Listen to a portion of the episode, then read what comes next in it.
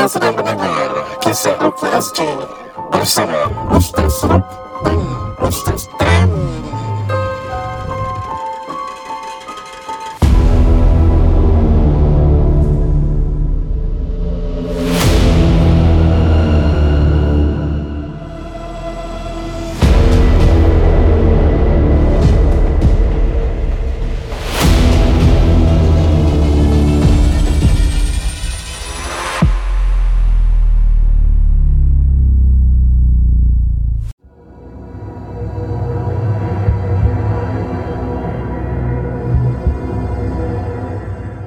Assalamualaikum warahmatullahi wabarakatuh. Bersama saya Ruknuddin Zainur. Dalam rancangan Kisah Rukia. Sanggafura Eh Kisah Rukia SD Ya.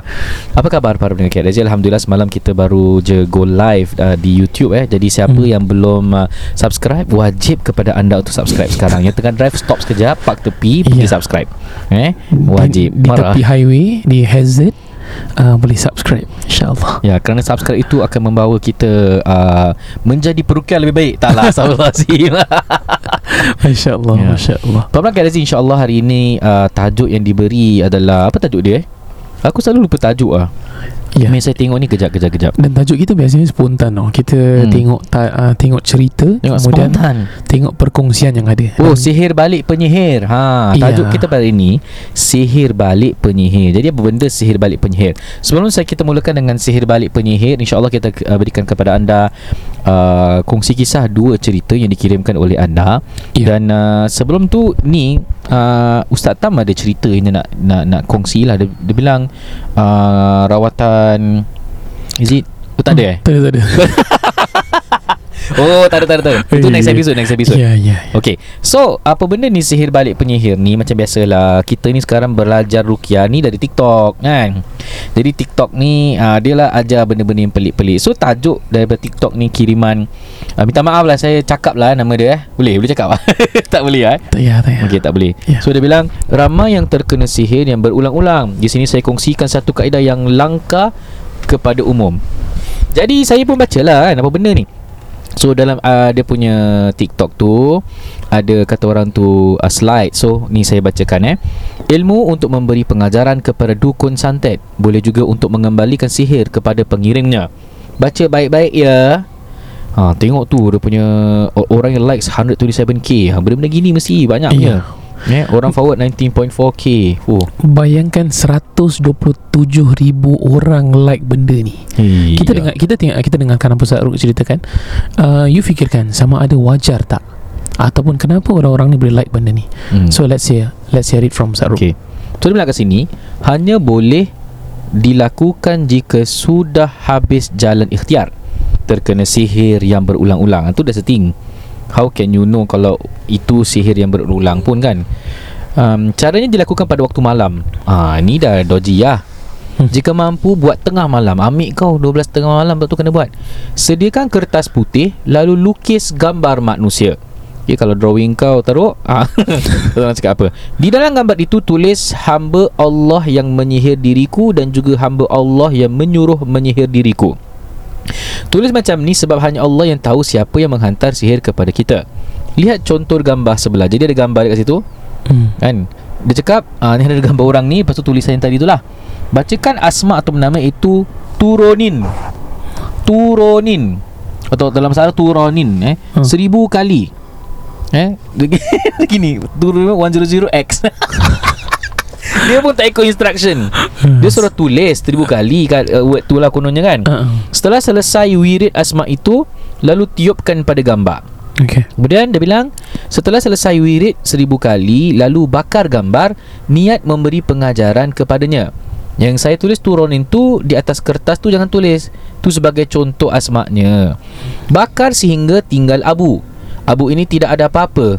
Nak buang ke sungai pun boleh dengan lafaz Bismillahirrahmanirrahim Saya ijazahkan Aku paling menyampah sekali sih Amal Hmm. bodoh macam ni Suruh ijazahkan Sabar sabar sabar. sabar, sabar, sabar.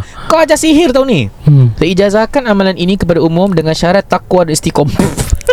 Astagfirullah Astagfirullah Saya tak reda jika untuk kejahatan. Jika kam, ilmu ini jika sudah habis ikhtiar berubat dan sudah buntu untuk menyelesaikan masalah sihir berulang.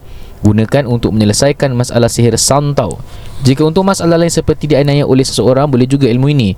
Niat sebagai pengajaran sahaja. Jika dia tipu duit kita Niat agar dia kembalikan duit kita. Hmm. Wallahualam Maka siapa yang dah pernah cakap Qabil tu ijazah Maka beristighfarlah Maka orang kata taubatlah dengan taubatan nasuha. Uh, Benda ni nampak macam okey sebenarnya. Kalau you tak faham You tengok-tengok eh, Macam okey eh. Sebenarnya tidak sangat-sangat. Uh, Ni di antara uh, uh, Ini Kelakuan adalah sihir. sihir guys sebenarnya. Hmm, ini to be honest lah. Uh, I'm not sure Kalau para pendengar kisah Rocky Aziz uh, You tak uh, You tak sependapat dengan kita. Tapi this is very clear. Dan kita nampak On a daily basis Benda-benda ni orang buat dan sebagainya. Dan ini di antara yang paling terang-terangan. Kemudian yang buat lebih believable Ramai di antara orang di luar sana Di TikTok Masyarakat TikTok Dia orang like Dia orang share. This is very scary. Sebab tu kebatilan ni Bila dia dah Bila orang tak nampak tu kebatilan Dia boleh widespread dan sebab itulah pada akhir zaman dikatakan Dajjal nak keluar Kerana benda-benda batil ni dia nampak macam betul. Benda yang tak benar Benda yang orang kata um, uh, Benda yang tidak hak Dianggap sebagai benar. Tua. Uh, That is the scary part of Dajjal. Dan bila Dajjal keluar Dia bila dia keluar ada jalan Semua orang akan ikut tau. Dia dah tak payah nak preach-preach sangat tau. Dia sikit-sikit je. Ah ni di antaranya boleh bacakan hadis-hadis yang mafhumnya tentang orang kata pada akhir zaman nanti bila Dajjal keluar apa dia buat. You bayangkan baru video TikTok you dah percaya kalau Dajjal keluar habis. Dan diterangkan dalam hadis yang sahih mafhumnya kalaulah Dajjal tu keluar maka ikatlah isteri dan anak-anak kamu. Diterangkan kenapa? Kenapa Nabi suruh buat benda tu? Kerana yang lebih mudah percaya ialah kaum wanita dan budak-budak. Maksudnya budak-budak tu anak-anak lah. Ha, ini diterangkan kalau boleh ikat sampai gitu sekali diterangkan jadi you just imagine ini tak payah ikat tak payah apa baru post kat TikTok orang dah percaya. You just imagine kalau betul-betul Dajjal hadir macam mana kita yang iman kita yang kurang solat solat lambat kita semua gone. Na'udzubillah min zalik. So kita doa semoga kalaulah sihir-sihir kecil ni kita tak tertipu insya-Allah kita doa pada Allah Taala kita minta pada Allah ya Allah satu hari kalaulah Dajjal keluar dengan sihir yang lagi besar semoga kita semua tidak tertipu amin ya rabbal alamin Ana rasa sebagai ibu dan bapa wajib eh untuk kita educate anak kita eh tentang Ya, amalan-amalan sihir, penggunaan uh, huruf-huruf berpecah-pecah, penggunaan nama-nama yang tak ada makna. Tadi ya ya apa tadi nama ya apa? Ya apa benda tadi sebut tadi? Toyarun uh, uh, turunin Turunin. nah, turunin turunin Turonin. Apa saya turonin? You see when the when there's a kalimah bahasa Arab yang tak ada makna, okay? Kalau ni ini dah tahu ni memang sihir. Kenapa? Ada penggunaan lukis, ada penggunaan nama, ada penggunaan untuk dibakar. Kemudian ada turonin ni maknanya wallahu alam dalam bahasa Arab maknanya apa? Tapi oh ah ustaz tak tahu jumpa dia turonin. ada dia ada ada macam Oh eh, nama Suryani ah, Asma Suryani Oh so ini maknanya untuk melencaka untuk mel, mencelakakan Bukan. orang zalim. So bermakna ni diambil dari kitab sihir confirm. Because dalam kitab Jal-Jalut, dalam kitab ni ada, Jal-Jalut, ya. uh, ada nama-nama dia bilang tu nama Allah. Padahal macam contoh eh hmm. uh, apalah satu nama tu ada pernah baca dalam kitab Jal-Jalut Sugra? Uh, Har, Harhush, Tarhush, Barhush dia bilang tu nama azat Allah Kak, Hmm. Sejak bila bernama Allah jadi gitu ya. Jadi itu boleh representasi nama syaitan apa tu nama, nama jin hmm. So perhaps You are menyeru nama-nama jin Untuk mencelaka kembali Now konsep orang menyihir kita Kemudian kita sihir dia balik Huk, Apa hukumnya? Hmm. Hukum kita tak haram Korang dua kali lima dul juga rupanya Yang satu sihir Korang pun sihir balik Tidak Hmm. Bila de- terla- berlaku penganiayaan Okay ingat Selagi tak ada bukti Kita tahu siapa Angkat tangan doa Ya Allah Kembalikanlah Jikalau ada yang menganiaya Kau kembalikan kepada dia Doa macam gitu Subhanallah Itu adalah cara yang betul Kan atau Hmm. ya Allah kau ampuni dosaku kau ampuni dosa mereka yang menganiaya aku. Ah tu lagi maknanya hati dah dah level ya ayat Tuhan nafsul mutmainnah punya ni. Hmm. Jiwa yang tenang. Kan? Ya. Bila jiwa tenang Allah sebut irji'i ila rabbiki radiyatan mardiyah. Balik kepada aku kepada Tuhan kamu. Eh, maknanya dengan radiyatan mardiyah dengan ketenangan yang setenang-tenangnya. Hmm. dan bila tenang fadkhuli fi ibadi maka masuklah di kalangan hamba-Ku wadkhuli jannati dan masuklah dalam syurga-Ku. Ingat bila berlakunya gangguan sihir sebenarnya kita fail to see kadang-kadang yang izinkan adalah Allah Subhanahu Wa Taala bila diizinkan Allah Subhanahu Wa Taala maka ada hikmahnya Allah nak uji kita ya Okey, jadi bila kita tersebut contoh macam uh, jal-jalut ni semua, dia ada kena mengenai dengan roh, para malaikat dan sebagainya tau. So, orang banyak, you kena check benda ni. Dan benda ni perlukan research, nanti Ustaz Ruk dah pernah baca. Kemudian uh, saya juga check uh, Toranin ni. Hmm. Kemudian yang di atas ni dia ada sebut-sebut juga nama-nama lain macam Ahujin, Jal Jaluyutin, Hmm. uh, kemudian Ahyan, Sarahian, Barhatiyah, Karinin, Tatlihin. Ha, semua-semua benda-benda ni termasuk Tarunin Itu semua Ah, nama-nama dia- jin lah Ya, kemudian dia katakan tu macam yang Maha Esa. Dia macam refer to Allah. Dan ini digunakan oleh orang-orang uh, kalau tak silap saya ni Jawa ni. Masa ujung ni. Um, ada juga yang uh, ada syekh-syekh yang lain menerangkan tentang benda ni maka berhati-hatilah. Kerana kalau you tak faham dan jujur kita pun kita I think kita nak delve lagi into benda ni untuk fahamkan kenapa orang pakai benda-benda ni. Jadi kita dapat sharekan dan explainkan kepada para pendengar kisah Rukia SG insyaAllah kalau tak tahu jangan amalkan. Benda ni definitely uh, perlu diperhatikan. And you kena check kalau dekat TikTok ada banyak gus-gus. G-U-S-G-U-S ah. Ah, Tu kon Gus tu ni referring to Especially di Indonesia lah eh. Ah, Orang-orang yang ada kekuatan kebatinan Ataupun orang panggil orang pintar. Hmm. ha, Dia tahu tentang benda-benda gaib ni semualah. Ya. ha, So ada satu video ni baru nampak Ana share dekat uh, Facebook uh. Ana uh, yang dia orang main batin eh. Dah depan-depan muka tau Hmm. hmm. Dia orang pakai batin He, he, he.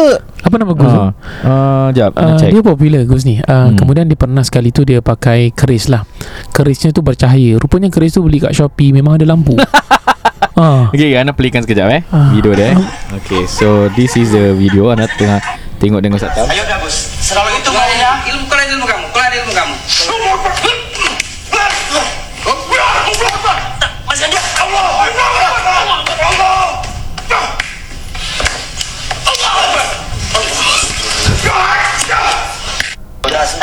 Masalahnya Dia orang dah depan-depan muka Asal tak ribat betul-betul Asal nak Allah Akbar Allah Akbar Tapi kita dah beritahu Ada sebenarnya sengaja buat gini Untuk entertainment eh It's just Ah, entertainment It's ya. lakonan sih Untuk subscriber ha, Untuk subscriber Tapi kan Kalau um, Ada juga yang kita tengok Contoh macam eh, Ni Gus something Bustomi lah something Dia ke? Ujang Ah. Bustomi ke?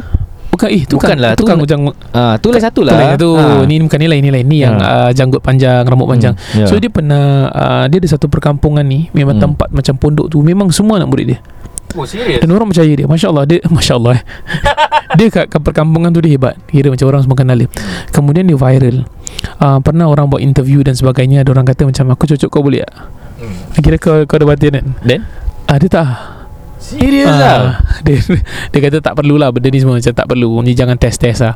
Uh, Pernah juga dia di uh, Ada orang kat situ semua macam Attack dia balik lah. Macam orang-orang yang Menegakkan sunnah ni. Tak tak agree dengan benda dia. Uh, So ada group of people datang juga. So kecoh lah uh, Yang melawan benda-benda ni banyak. Macam pesulap merah semua Dia orang banyak attack this group lah. Sam- Pesulap merah dia memang attack.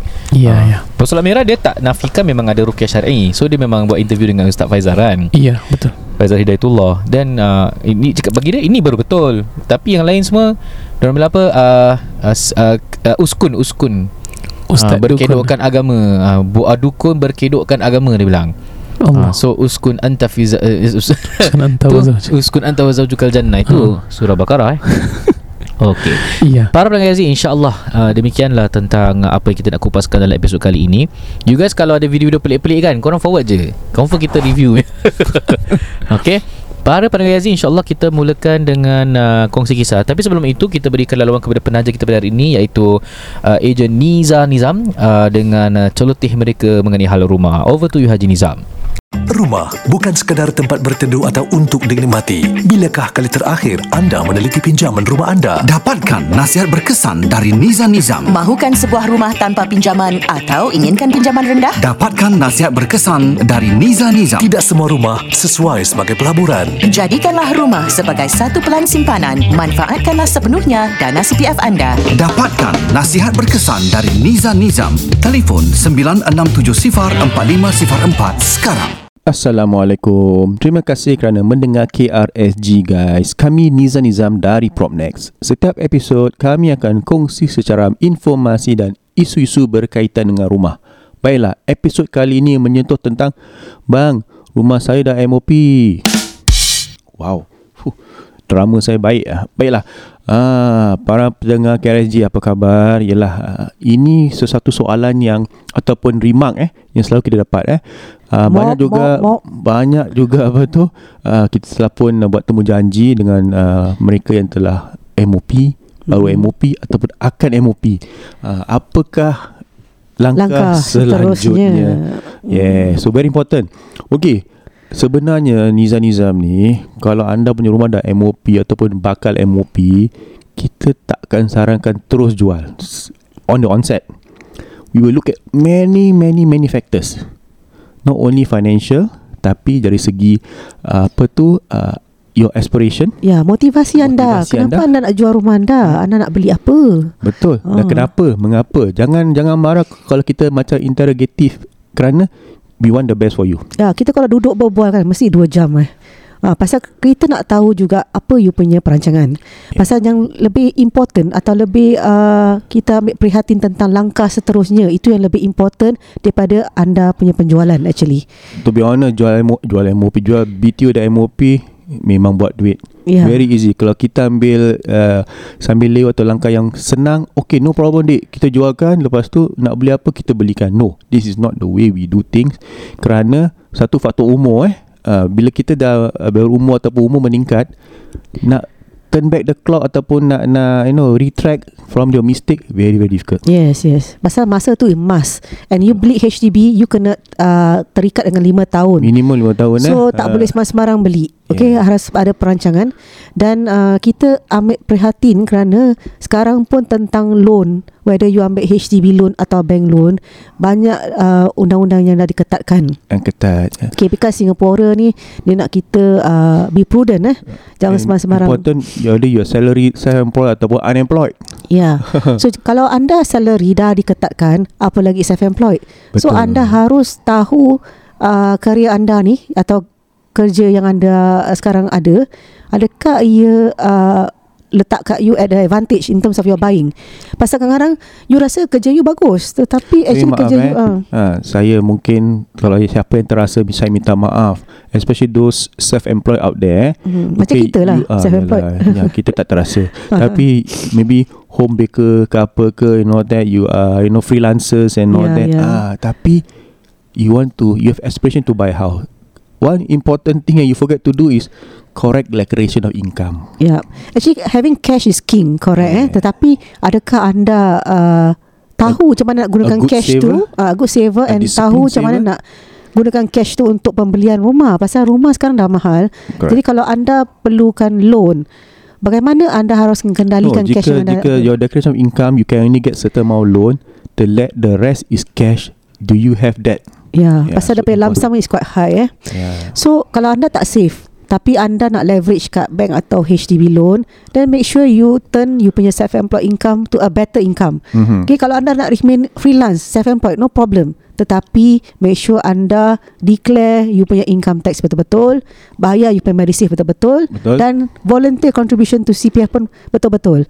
Hmm. Uh, have a systematic way of putting aside money for all this kerana ni adalah macam good record for you. Yes. Good record for you that uh, setiap apa tu let's say uh, HDB boleh nampak you pay consistency in your Correct. income dan also uh, bagusnya you ada CPF ni akan uh, dapat you save lah for savings lah actually Hmm. eh for savings Actually, cash tu to be honest, recently kita pun telah lakarkan strategi untuk this couple eh, uh, because husband is self-employed, so then they have plans to upgrade to a, a, a bigger condo eh. Yeah. The problem was she's self-employed. Okay, he Yeah. wants to be self-employed. So we lakarkan dari sega, dari segi uh, apa tu we we calculate backwards ah amount of property dia nak beli berapa dia harus declare for the next 2 years. Ya, pasal self-employed perlukan 2 tahun punya declaration Ah, in your income tax. eh, nak kena Dan faham eh. uh, kalau bank dia akan ambil average of the 2 years. Yeah. So kalau first year you declare sikit, second year declare banyak, it will be average lah. yeah, correct. Ah, so tak boleh di satu year declare kosong dan next year declare banyak. Sama juga eh, Tapi separuh. bang dia, dia cakap bang Nanti saya punya tax tinggi No Important You must understand How tax work In terms of your relief Your rebates All you nak kena kau-kau lah Ya, Ah. ya. Actually tax ni tak tak begitu berat lah Nizam. Pasal kalau tax pun kalau you declare is for that year. For example that year you declare tinggi, that year lah you dapat kena bayar tax lebih. No, Lepas tu I next year tak ada. Masalahnya lah uh, minda kita yang ah buat apa kasih government duit uh, tapi kita tak fa- kita kurang faham eh Uh, kerana teks lah road kita selesa infrastruktur uh, Ah, negeri semua ada kita, lampu, ah, anak-anak kita dapat jalan malam sekolah yang dengan- baik you know that kind of Ah, stuff yeah. tapi yalah ni ni pendapat saya uh, Yeah. jadi tapi important for those yang dah MOP ni jangan terburu-buru untuk terus jual call the agent the the the, the next agent to go and sell and then beli beli rumah yang mungkin kurang uh, peningkatan aset dan jangka masa panjang Ya, that's why kita pun selalu sarankan bagi those yang nak jual beli rumah Mhm. dapatkan karya atau uh, pekerjaan yang Career? tetap tetap karya karya karya Kerjaya. Ka- kerjaya okey career career okey so um, dapatkan kerja tetap yang memberi anda CPF okey. Dan uh, we always say jangan berhenti kerja dulu. Kalau awak nak jual beli rumah jangan berhenti kerja dulu. Mm-hmm. kerana uh, akan mengganggu. Dan you punya HFE atau uh, home loan eligibility anda akan terjejas. Especially now eh, HFE requires 12 months of salary Yeah. or pay slip so how so you must understand the the the process the the implication the eligibility jadi anda dapat lakarkan plan yang sesuai kita Yeah. sebagai nizam-nizam ni akan beri anda apa tu uh, nasihat yang berkesan Ya, kita pun amat, amat prihatin juga pasal kita nampak banyak pelanggan kami uh, di sana yang berkahwin, berkahwin dengan uh, non-citizen spouse. Hmm. Okey, di sini kami harap mereka yang non-citizen spouse ni bekerja dengan baik. Mereka tak ada CPF, so tapi mereka ada cash kau-kau ni harap membantu tentang uh, apa tu down payment anda. I think regardless lah Pasal- Regardless whether foreign spouse ke Local spouse ke apa Important jika anda ada plan nak Nak apa Tapi upgrade you know kenapa It's important for HDB Kerana Non-citizen spouse anda Tak boleh jadi owner So dia punya loan tak boleh uh, Pakai dia punya income So you have to Support in other ways Yeah. Di mana Correct. uh, Cash lah Lamsam eh Daripada itu Pasal dia tak ada CPF So the, ada, the important thing is marry local Ya, I mean uh, hati-hatilah. I mean whatever the decision you made, hati-hati dan you tahu apa yang you uh, involved in lah. So jadi jangan sedih lah kalau tak dapat rumah tu. Actually you need to just plan better and understand the system kat dalam Singapura ni. Ya kerana rumah tak Getting more expensive uh, Eligibility getting more tighter Yes. uh, So loan will be also more tighter Jadi kita harus uh, uh, Ikuti Apa tu Peredaran zaman lah Ya. Peredaran masa Dan juga kepada yang those non-citizen spouse, anda tahu that being a PR is an advantage eh. Jangan rasa PR ni uh, ada sikit susah nak dapat. Get a better job, uh, do some upgrading and then you get a PR dapat membantu anda punya pasangan untuk dapatkan rumah dan grant. Okay MOP juga But those who are now Living in an EC Yang dah MOP So anda harus Also Lakarkan plan eh Jika anda ada Mungkin now It's a three bedroom Mm. Ah, then you ada ura-ura ataupun family have grown.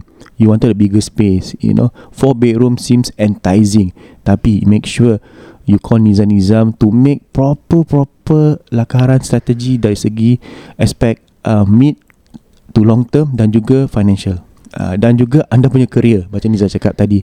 Kerana harga ialah anda dapat keuntungan ber, ber, uh, beratus-ratus ribu macam kebanyakan ejen cakap you sell EC you make half a million. Yep. correct. Some ECs yes. Tapi what do you do with the half a million? Uh, that's the question that you must ask yourself before you jump into any any property not any property eh so must understand dari segi uh, is there upside is there transformation all this ah supaya anda punya asset tu akan berkembang anda punya investment tu kukuh dan protected Ya. Jadi hati-hatilah bagi orang yang uh, sekarang ada MOP unit. Okey. Jangan terburu-buru. Dapatkan nasihat Nizam-Nizam dulu dan kita akan discuss further. Each individual are different. Mungkin yes. you dengar kawan you kat sebelah tu, you punya jiran, eh macam gini. Tapi kenapa I punya macam gini? Ah, lain cerita eh. Kadang jiran cerita kat awak lain. Tapi actually sebenarnya lain. selalunya jiran cerita lain tau Ah, selalu lain lah. Kita selalu dah cakap, kita dah biasa dengan Okay, cerita-cerita ni Nizam, eh. uh, saya punya jiran jual lah 1.4 million tapi at end of the day kita tengok harganya berapa. Biasa Ah. data is transparent eh. Kita tak ada sembunyi-sembunyi. In fact you all also boleh dapat data-data ni kalau anda tahu mana nak search. Tapi kita ada sistem-sistem yang dapat Real real, time. so jangan dengar cakap jiran. Betul-betul. Tapi bukan bukan I mean boleh dengar lah tapi maksud saya tu uh, dapatkan I- I nasihat yang honest, second kita, opinion we, dan we are committed to just listening to you eh. Important. I mean those who have engaged us or call us for consultation they know that Are not there just to sell your unit. Ya, kita Ah, bukan berbual sekejap pun. some- more are appreciative that kita berikan mereka satu gambaran yang mereka mungkin terlepas pandang. Ya. Ah, We so we it's like a wake up give call eh. Jadi Yeah. it's it's really heartening for us. Uh, kita pun learn a lot from this kind of uh, people. Dia punya struggle, dia punya keinginan, uh, Hmm. wawasan mereka dan apakah uh, the restriction they have, you know. Ya, kita pun tak suka sweetener. Kita semua diabetic. You know. kita selalu cakap benda Jauhkan yang lah tu. kita selalu cakap yang apa tu honest lah eh our, what we feel because we already in the business for more than Yeah. 15 years kita dah We nampak tell you the hard truth. Ada nampak how Singapore progress tentang perumahan dan harga-harga rumah. Jadi kita tahu bagaimana uh, anda boleh uh, dapat uh, go into the asset progression dengan lebih baik dan lebih sempurna dan lebih sistematik dan dengan comfortable. These two criteria you must have as a family, as a couple.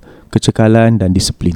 Uh, dan anda tahu apa yang uh, akan memberi anda, pulangan yang masa panjang dan apa yang hanya uh, apa tu immediate gratification. Ya, Uh, jika anda tahu tentang kebaikannya dan anda faham dan anda will be committed all the way sampai anda retire. betul. Para pendengar KRG, wah hari ini kita quite fiery tapi if you have any question about MOP, uh, what is the right step, what is the right move, there's only one number to call, 96704 504. Exactly.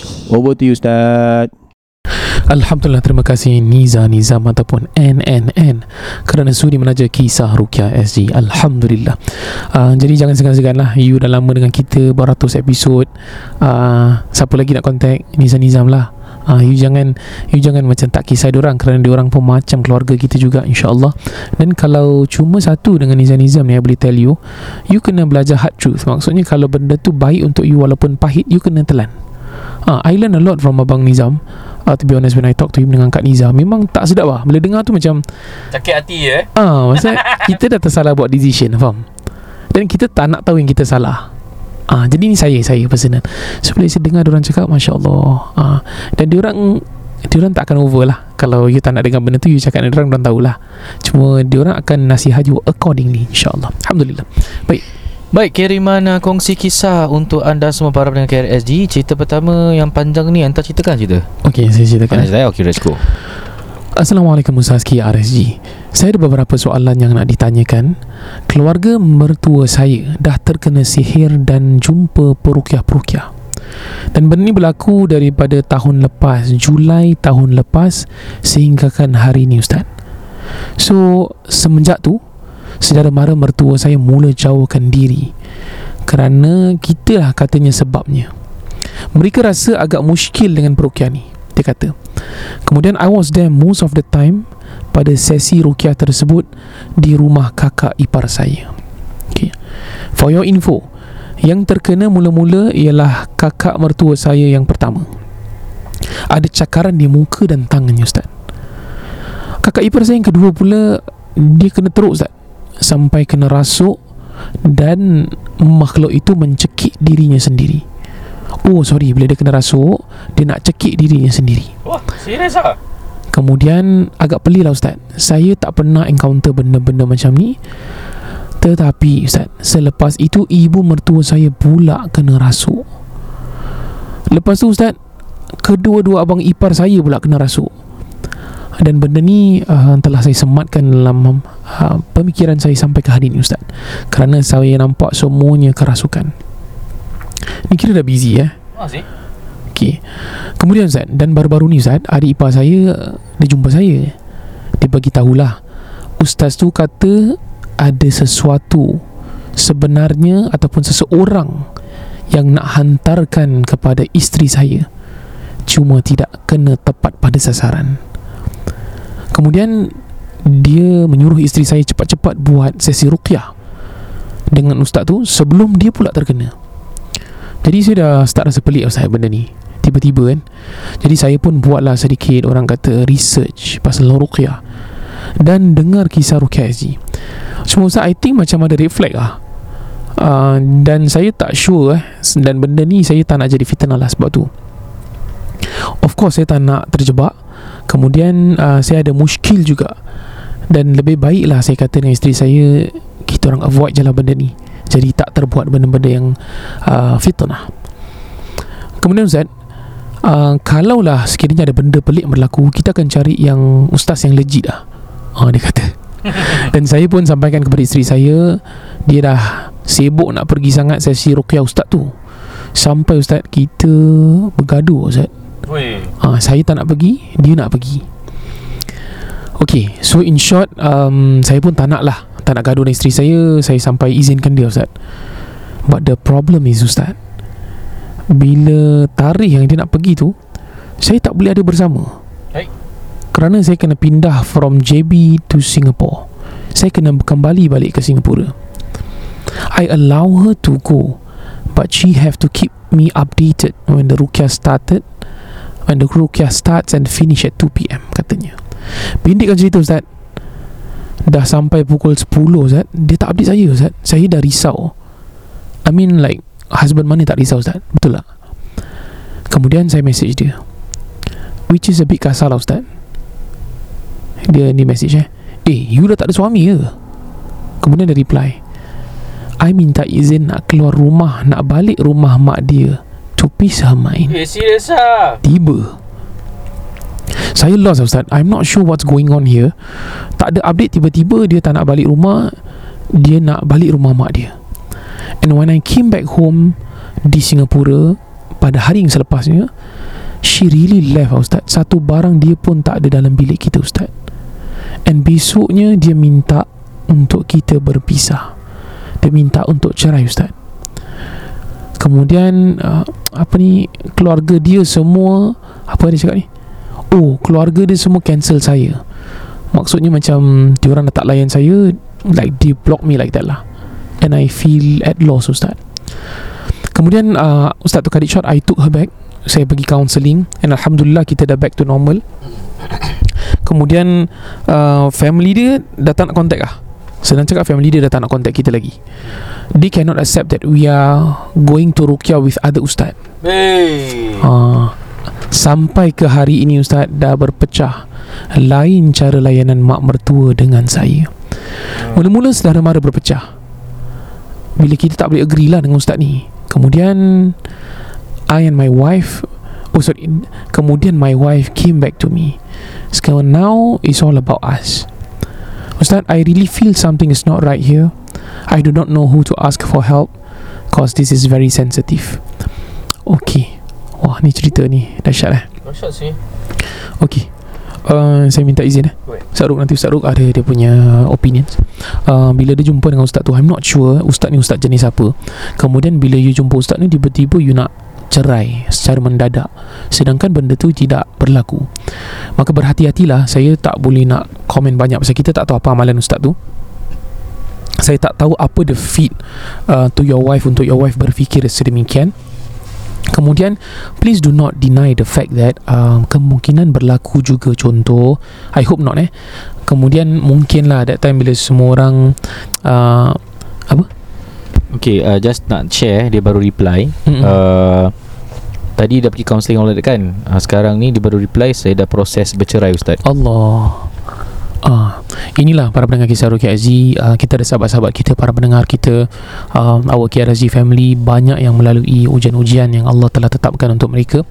Uh, It's not easy. Kita pun uh, InsyaAllah kita cuba bantu sekadar Apa yang kita mampu. Kita mendoakan you. Maka you kena ingat Kalaulah Na'uzubillah Betul pun sekali Ustaz tu nama mengarut. Contohlah If dia Ustaz lah eh. Ha. Okay Dia Ustaz eh Bukan Ah, okay, Ustaz Ruk ni dia kenal semua orang. so dia tahu yang nama yang actually um, pendengar ni dia ada bagi tahu kita siapa pun lah. To be honest, Ustaz Ruk dah confirm dia bukan. So uh, maybe that word is a bit far fetched. Itu hanyalah orang kata panggilan buat ilham tentang kita buat ruqyah semua ustaz. Uh, so kita tak main macam tu. Bagi kita ustaz tak ustaz penting you kena buat ruqyah syar'iyah. Bila you tak buat ruqyah syar'i tengok This is the implikasi.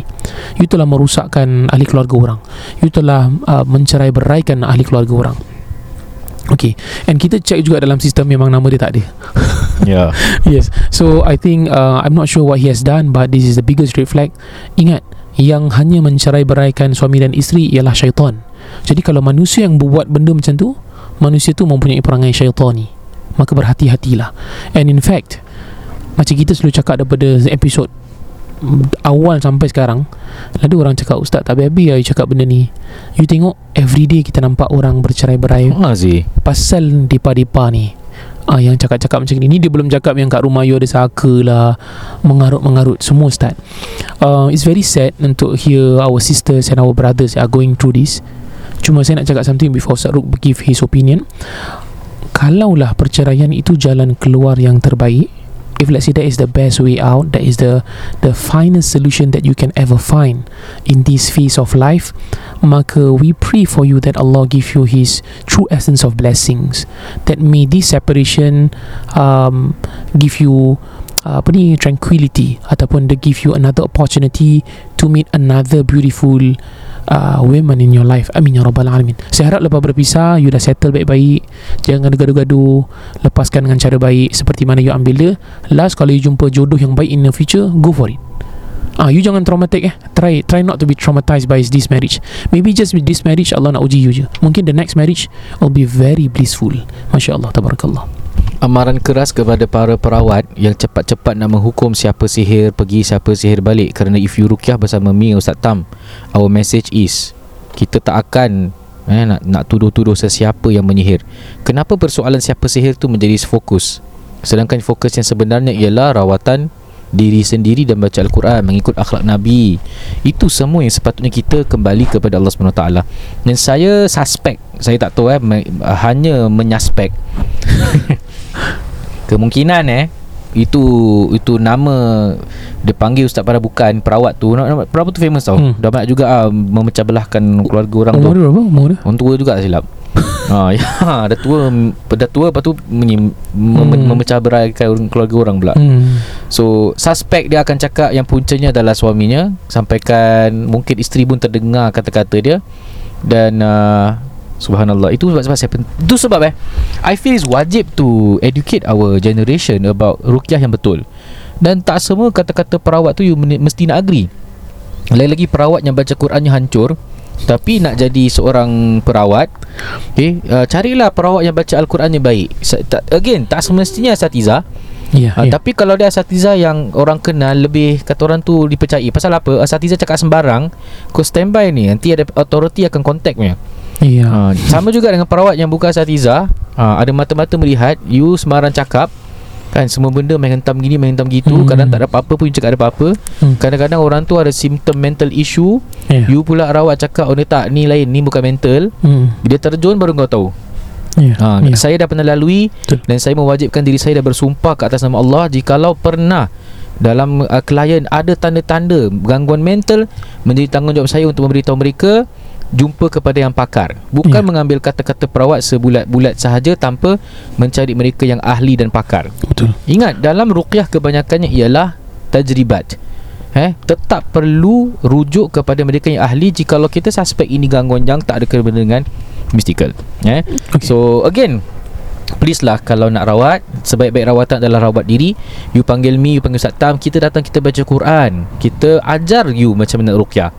Ya. okay? Dan jangan terlalu taksub sangat dengan Oh ni siapa nak hantar? Lepas tu tak Letaklah contoh tak work Jumpa pula perawat yang uh, Semua benda uh, gangguan. Oh ni ni ni uh, Lepas tu nanti Perawat tu nanti banggalah Oh awak rawat dengan ustaz tu Ustaz tu tak bagus. Uh, Lepas tu gembar-gembur satu dunia. Hmm, ya, ya. Macam kau perawat paling bagus dalam dunia Kan No no no no. It's not If you believe perawat tu Boleh membaikkan keadaan Itu silap. Kerana di sini yang yakin kita kepada Al-Quran. Baca Al-Quran Bukan perawat. Kan? Perawat tu bukan Kata orang bukan Tuhan Untuk tahu exactly what's happening to you. It can be tanda A possibility tapi kalau men- mengatakan eh, InsyaAllah Mi Ustaz Tam eh, Kita cakap tentang lafaz Diagnosis Kita tak akan cakap direct Kita cakap kemungkinan ini. Kerana yang maha mengetahui benda gaib adalah Allah SWT Kalau perawat boleh tahu Confirm ni gangguan apa Hati-hati. Takut-takut tu dikenakan bisikan syaitan tu. Kerana ni adalah Kata orang tu Benda gaib yang maha mengetahui adalah Allah Subhanahu wa ta'ala. I'm not against any perawat-perawat. Bukan nak kenakan sesiapa-siapa So mohon jangan terasa lah Kalau siapa dengar ni Hmm. Okay? Hanya peringatan Untuk kita bersama. Termasuk Ustaz Ru dan Ustaz Tam. Sama je kita Termasuk sama kita je. sama je. Ha, Tapi kita berhati-hati Dengan apa yang kita lafazkan. Eh? Jangan sampai Diagnosis itu salah Dengan lah jadi polis kes Kau yang susah nanti Hmm. ah. You tahu tak berapa banyak kes yang kita nampak a bit similar dengan dia dengan benda ni. Banyak Kadang-kadang bila perawat cakap ni orang tu jadi depression. Dia cakap dia ni ada saka, tak pernah ada tau. Jadi uh, dia jadi depression, ada yang jadi ada have anxiety attacks, kemudian ada yang bercerai, ada yang jadi fitnah di antara ahli keluarga. You just imagine, Ya Ana ada tahu satu perawat ni okay, ya. Yeah. Memang kita kita both kenal Yang dia tuduh uh, Dia menuduh uh, Saudara dia tu menyihir Hmm. Sampai pecah belah Dua pihak keluarga Nama nama dia start alphabet apa? ah, tak, tak. Selalu makan cili Terselit kat gigi lah Ya. Kemudian dan you just imagine apa ma- make sense tak you bayar orang tu Okay, semua semua pendengar kira seru guys You fikirkan Yang tengah bawa grab food Tengah jaga anak Tengah masak Tengah kerja Tengah balik nak rehat Tengah nak tidur ni You fikir Is it uh, Does it make sense That you pay someone To tell lies. You bayar orang tu Untuk suruh tipu diri you. Masuk akal tak? And you can pay very cheap. You boleh bayar 10 dolar. Ikhlas boleh. Ada yang free pun. You suruh datang rumah Kemudian dia bohongkan you. Kau ada saka. Simple tau kau ada saka. Yang sihir kau mak mertua kau uh, Bos kau sihir kau Dia gitu. Dia akan cakap benda-benda yang straightforward. Maka berhati-hatilah Semoga uh, I hope that kita pendengar kisah Rocky Aziz Followers kita Kita nampak tau Berapa ribu lah Masya Allah Alhamdulillah Saya harap you spread the good words Not just about kisah Rocky Aziz You boleh spread about Rukia I want you To be the pillars Maksudnya you jadi Anchor kat keluarga you Boleh Ah, kalau you main sprinting kan dia bagi ankle leg yang akan buat you menang ah. Kira you carry ah. You carry. So you kena carry your family. Boleh? Ha, insya-Allah. Amin ya rabbal alamin. Ya. Baik para pendengar kisah Ruki Aji Saya teruskan pula dengan kongsi kisah yang kedua Ni agak si- singkat Saya buat cerita. Saya yang cerita Saya buat cerita pula. Assalamualaikum Ustaz. Ustaz Waalaikumsalam. Saya baru start dengar podcast Ustaz pada Spotify Episod permulaan Dan sekarang dekat episod 29 Saya rindu sih episod lama-lama. Anak sekarang Masya dengar balik. Allah. Ya ya. Dia lain si vibe dia. Main Melayu rabak sangat Tapi saya nak tanya dari mula podcast Ustaz selalu reinforce dan perawat-perawat yang ikut ajar cara Islam And how it is a red flag when they claim they can see or can know or can feel Saya nak double confirm whether all these red flags only refer to specific job scope which is perawat rukyah sahaja Hmm. What about other groups of perawat that uh, does um, massages urut-urut not yang red flag kind Hmm. uh, but proper ma- massages using Al-Quran.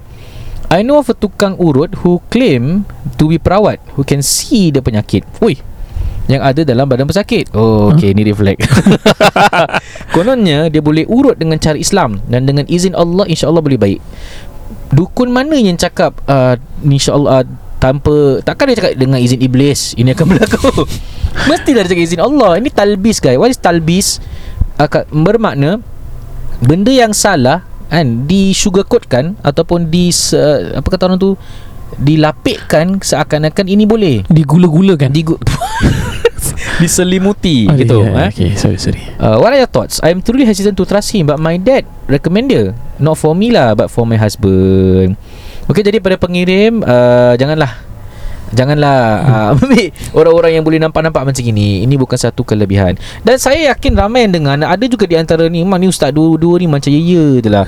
Nak Faham, cakap faham, macam mana Kita hanya sampaikan Don't say we don't want Berapa Hmm. banyak daripada klien kita Ya. Bila dia rawat Rukyah dengan kita Happen to be Tuan pernah jumpa dengan dukun-dukun gini Hmm. Bila kita rukyah tele pula tu Saya tanya ada makan apa-apa tak Ada gini tak Lupanya kemungkinan datangnya daripada diorang juga Ya, ya. Kan Bila kita guna Quran Lawan dengan benda-benda yang macam gini Confirm Allah Subhanahu Wa Taala Menanglah ni pencipta sih Yes. Ha Nak minta izin boleh? Boleh Okay, saya tak pernah Kita pernah lah Saya pernah cakap Ustaz Ruknudi Okay, ni, ni keluar eh. Kita kita kita layman. Kita datang nak berbual Rukia sekejap Sekejap je. Okay, uh, para pendengar kisah Rukia yang beriman You know tak Kenapa kita appreciate you guys? Because bila kita baru start uh, We are not loved. Kita tidak disayangi kita ada dikutuk pun oleh Asatiza. Ada ustaz-ustaz pun tak suka kita orang. Dia cakap apalah budak-budak ni? Ah, Faham tak? Macam kita baru kan Kita baru that time. Years ago we were new. Kemudian dia cakap apalah budak-budak ni? Dan yang cakap ni kita tahu siapa pun. But Just to cut it short eh. To cut it short of course. Uh, Siapa termakan cili dia terasa uh, Terasa sejuk. Dia terasa min Okay. Kemudian uh, Kemudian dulu bila kita baru start benda ni Rukia Syariah wasn't as popular back then. Kemudian adalah beberapa ustaz yang lain di Singapura Perukia-perukia Syariah yang lain uh, Syariah yang lain Diorang push benda ni. Alhamdulillah is better. So now bila Alhamdulillah KRSG Masya Allah kita sangat terharu. Uh, Kita punya family is very big now. Kita can see. Uh, Dah dikenali Dah disayangi. Kita tak nak lupa our grounds. Kita still thanks all of you Yang baru-baru dengar sampai ke hari ini Dan siapa yang spread the dakwah Kita heard that You guys are spreading Rukia Syariah tau.